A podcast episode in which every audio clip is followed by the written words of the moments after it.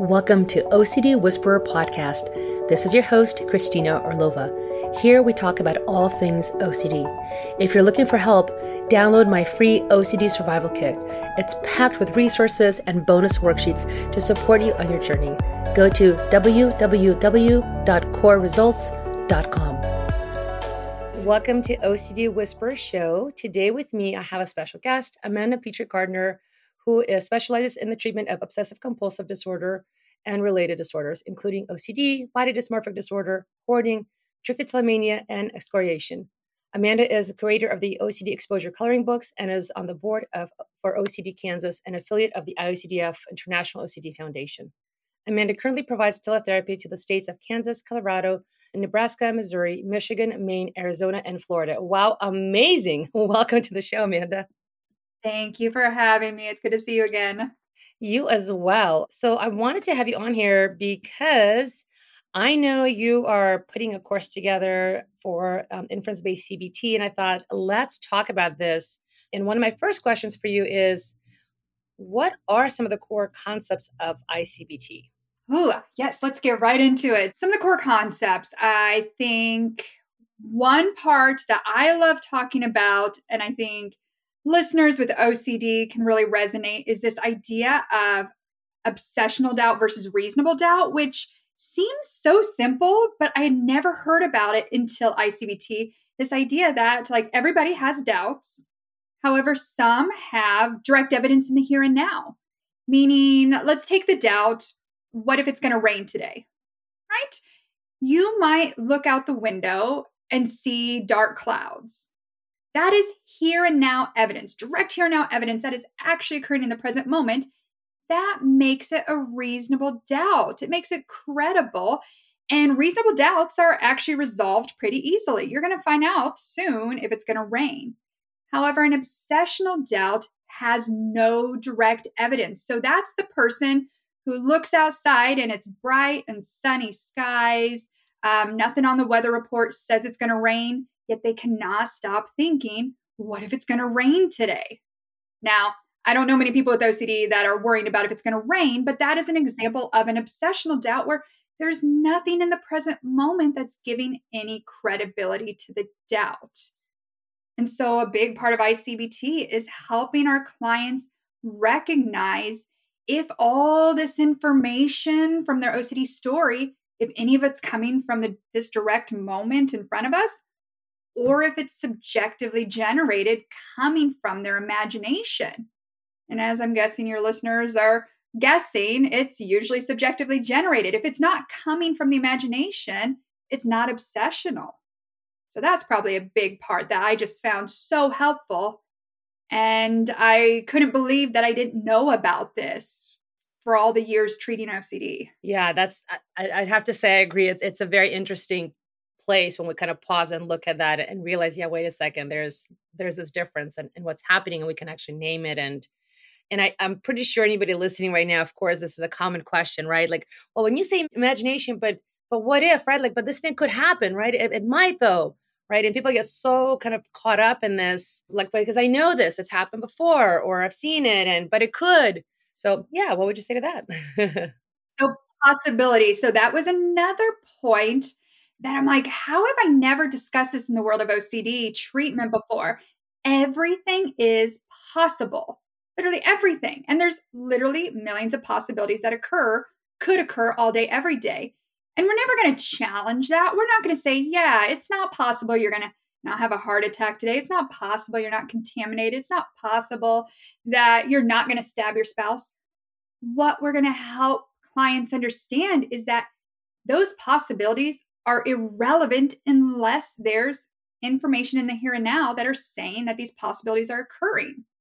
Again, people are probably still sitting here but saying, but man, it's possible. And what do you mean by if there's information in here and now?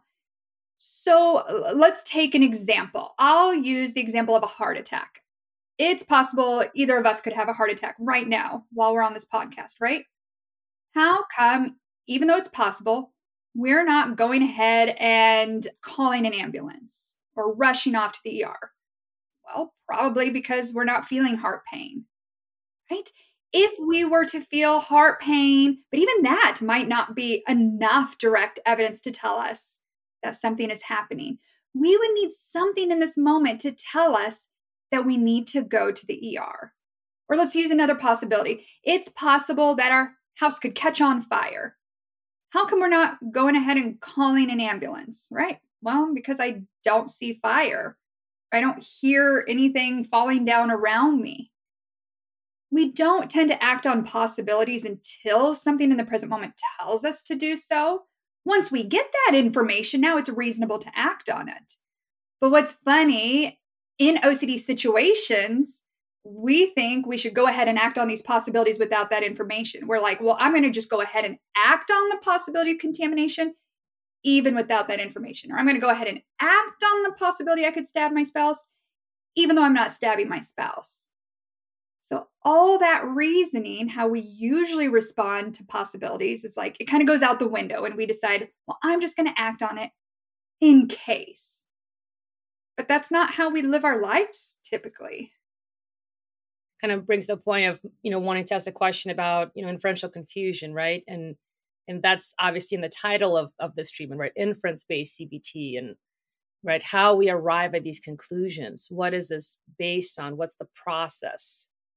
right? Mm-hmm. So with inference based CBT, you know, can you talk a little bit about, I guess, that the process or kind of what the goal of the treatment really is, right? Because people might yeah. say, Am I arguing then or like trying to disqualify, you know, my then what my OCD brain is saying? And yeah, so what would you say to that? Yeah, so I'll take it back a few steps. I get so excited and I jump ahead. So for people that aren't even aware. So first an inference because even just the word inference I think sometimes confuses people. I had to like google it to make sure I even knew what an inference was when I started. Inference is just a conclusion. It's just a a result based on a line of reasoning, right? So what ICBT says is that these obsessions or obsessional doubts we're having are inferences or conclusions that we're coming to. They're not intrusions, right? They're not just these random thoughts that fell out of the sky and plopped down in our head. They're actually a result of a line of thinking. Okay, so then comes the term inferential confusion you mentioned, which is kind of the core mechanism of ICBT. It's what we are actually trying to resolve here. Inferential confusion, fancy word just to say we are confusing reality for imagination, right? we are using are we we're distrusting our senses we're over relying on possibilities we're taking things like facts and using them in an out of context manner doing all of these tricks and things that we don't do all day every day but we're doing them in ocd situations to all of a sudden buy into this imaginative story or world and that's how inferential confusion happens and now why all of a sudden we're pulled into this doubt that we know is not happening. This is why I love OCD clients because they're like, I know this is not happen happening. They're they're very logical and insightful. They know they're inferentially confused, but there's something that's still pulling them in. And that's what we're figuring out in ICBT is what's still pulling you in, making you believe that the story is possible. Yeah, from what you're saying, it sounds like a lot of it also, you know, it's possibility, right? It's like, okay, even though like, well, it's not, but it could be, but what if? So it's a lot of that and kind of creating those, that distinction, right? That like, okay, wait a second, that's that's different though than like I'm literally seeing it, I'm smelling it, I'm touching it, I'm hearing it, tasting it. I love the sense work in this. It has been eye-opening for me how how we tend to trust our senses all day every day right? We trust our senses when we're driving and we get places safely. We trust our senses when we cook and we don't burn down the house. We trust our senses with our kids and we keep them alive.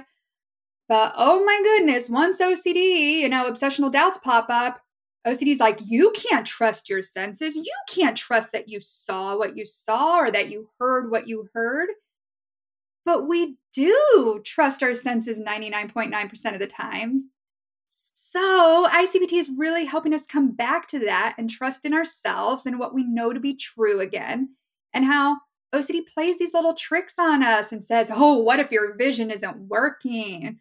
What if you what if you blinked and you missed something?" It's like, "No. that's not how it works." Yeah, you know, I'm glad you said that because that's something that I will say, you know, and, and anybody listening, I, I think that is a question people have, right? It's it's like conceptually, I I can get that or cognitively, but when of course it comes to the moment as we all know well maybe not all but i'd say you know with ocd it's very selective right? We we suddenly really focus on these certain areas that are our vulnerabilities and those are areas where we're not really just applying our standard processes and we're not we don't even realize that in many ways right? We're we're just kind of caught up in something. So when we're thinking about this and the whole world of the senses if somebody is kind of grasping this concept and just wanting to, you know, even try to engage with that when they're presented with their trigger, right? And and if you like, what would you say if somebody's like, okay, yeah, but right, because that can happen a lot, right? Where you're like saying, well, like yes, yes, I know, I know, I could see and I saw that there and I trusted that there, but right, so those kind of things would you say back just to the person that then well is that maybe part of you know getting caught up in the imagination and possibility again. Mm-hmm. Exactly. And one of the tools that we use at this moment, um, and this is further in the process, but we use something that you know of called reality sensing, which is where we help our clients learn to use their senses like we do all day, every day. And what I love about this module is they think they're learning a brand new skill that they've never learned before, but it's actually a skill that they've always used, but they're learning to trust in again. And that's where it's different than mindfulness, where mindfulness is learning to like hyper focus on something, like hyper focus on something you can see or smell. Whereas reality sensing isn't a new skill you're learning to master, it's actually learning to use your senses in a natural, just effortless way, like you do when you're reading a book or when you're just driving your car. You don't feel the need to like stare at anything or double check you just know what you saw and you trust in that. So we're helping our clients get back to that. And the less we're in the bubble, and by the bubble, what I mean by that is like absorbed into that imaginative story or world, the less we find the need to like hyper focus or stare or second guess ourselves. We can just trust in what we know to be true in this moment. Yeah, I think so. This actually leads to, to my, I mean, I, I know I asked you a lot of different questions, but one of the main questions that I wanted to ask, which I know a lot of people, you know, as they're kind of continuing to learn about the different modalities, right? One of the questions is how is or how does ICBT compare to let's say ERP or ACT, right, or these other modalities that we have? Because you know we'd say that they they operate differently. Maybe some areas can be similar, right? Oftentimes people will say things like, "Oh, well, then like do i do exposure and then kind of i guess work on seeing like what i'm doubting or what would you say to that? Yeah they're they're vastly different. So as i mentioned before one of the big pieces is the fact that icbt views this as an inference. It's something it's a conclusion we're coming to as opposed to as a random thought that popped into our head okay? Also with icbt it's something we call an upstream process, meaning we're tackling the doubt from the beginning. If we can change the doubt, then everything that follows after the doubt is resolved. And but what what I mean by that is after the doubt comes the fear, the anxiety, and then the compulsion. If we can address the doubt from the beginning, then none of the rest even happens. Whereas treatments like exposure and response, which are also effective, they tackle the things that follow downstream. They tackle the anxiety and the compulsions. They say, okay, let's expose to and habituate to the anxiety that it produces, and let's work on decreasing the compulsions. Like I said, which is great and effective, but it's working on the result of the inference. ICBT says, well, if we just work on the inference to begin with, none of that even happens. So that's a huge difference. Also, just the fact that ICBT doesn't have exposures where it's we're going to purposely produce anxiety and then we're going to repeat that again and again so that we habituate and learn that, that there's no danger present. With ICBT, there's no exposures. You know, some people will say, well, isn't the obsessional story an exposure? Anything in life that you do could produce anxious feelings. That doesn't mean it's an exposure. But there's no exposures, nothing we're doing to purposely produce anxiety, and nothing that we're going to repeat over and over again with the intent of habituation. Decrease in anxiety actually happens when we're not in the bubble. When we realize that the obsessional doubt is not occurring, the anxiety doesn't happen. So the anxiety isn't disappearing because of habituation. The anxiety is decreasing because we're no longer living in this imaginative world. So those are some of the big pieces. So like if you're grounded in reality and something's happening, like you said earlier, right? We we as humans generally will respond to it. We might have some natural feelings, whatever those are, but generally we think through the stuff, we resolve it, we have a plan, whatever we do, and then we typically move on. That's generally how things work. Right. And then here though, again, it's that let's see if we can again understand in the beginning when we're starting to enter this other place that just produces a lot more anxiety and seems never ending. And so if we don't go more deeply into that place, then this is what's possible is that you can then stay out of that and then you can actually start to work on real resolutions that actually are in reality and like everything else i guess you kind of dismiss right exactly that's perfect and same thing with reducing compulsions whereas erp tackles or provides strategies on how to decrease the compulsions and ICBT says if, again, we're living in the present moment where the obsessional doubt is not occurring, we don't even find the need to do the compulsions. When the obsessional doubt's not even happening, there's nothing, no anxiety produced that the compulsions are needed. So I know you have an ICBT course, like I mentioned earlier, that's coming up, and I want to talk about that real quick. So if we can go over that, because I think for anybody listening one is Amanda is a great teacher, um, love the coloring books, but also I know for sure that I've, I've, actually taken one of your BFRB online courses and I love the breakdown, the education, everything's just so well organized. So, can we talk a little bit about the course, kind of who it's intended for? Can anybody come, or is this just for therapists? Or, yeah. Thank you. Yes. So, I'm doing my first um, ICBT workshop, six hours.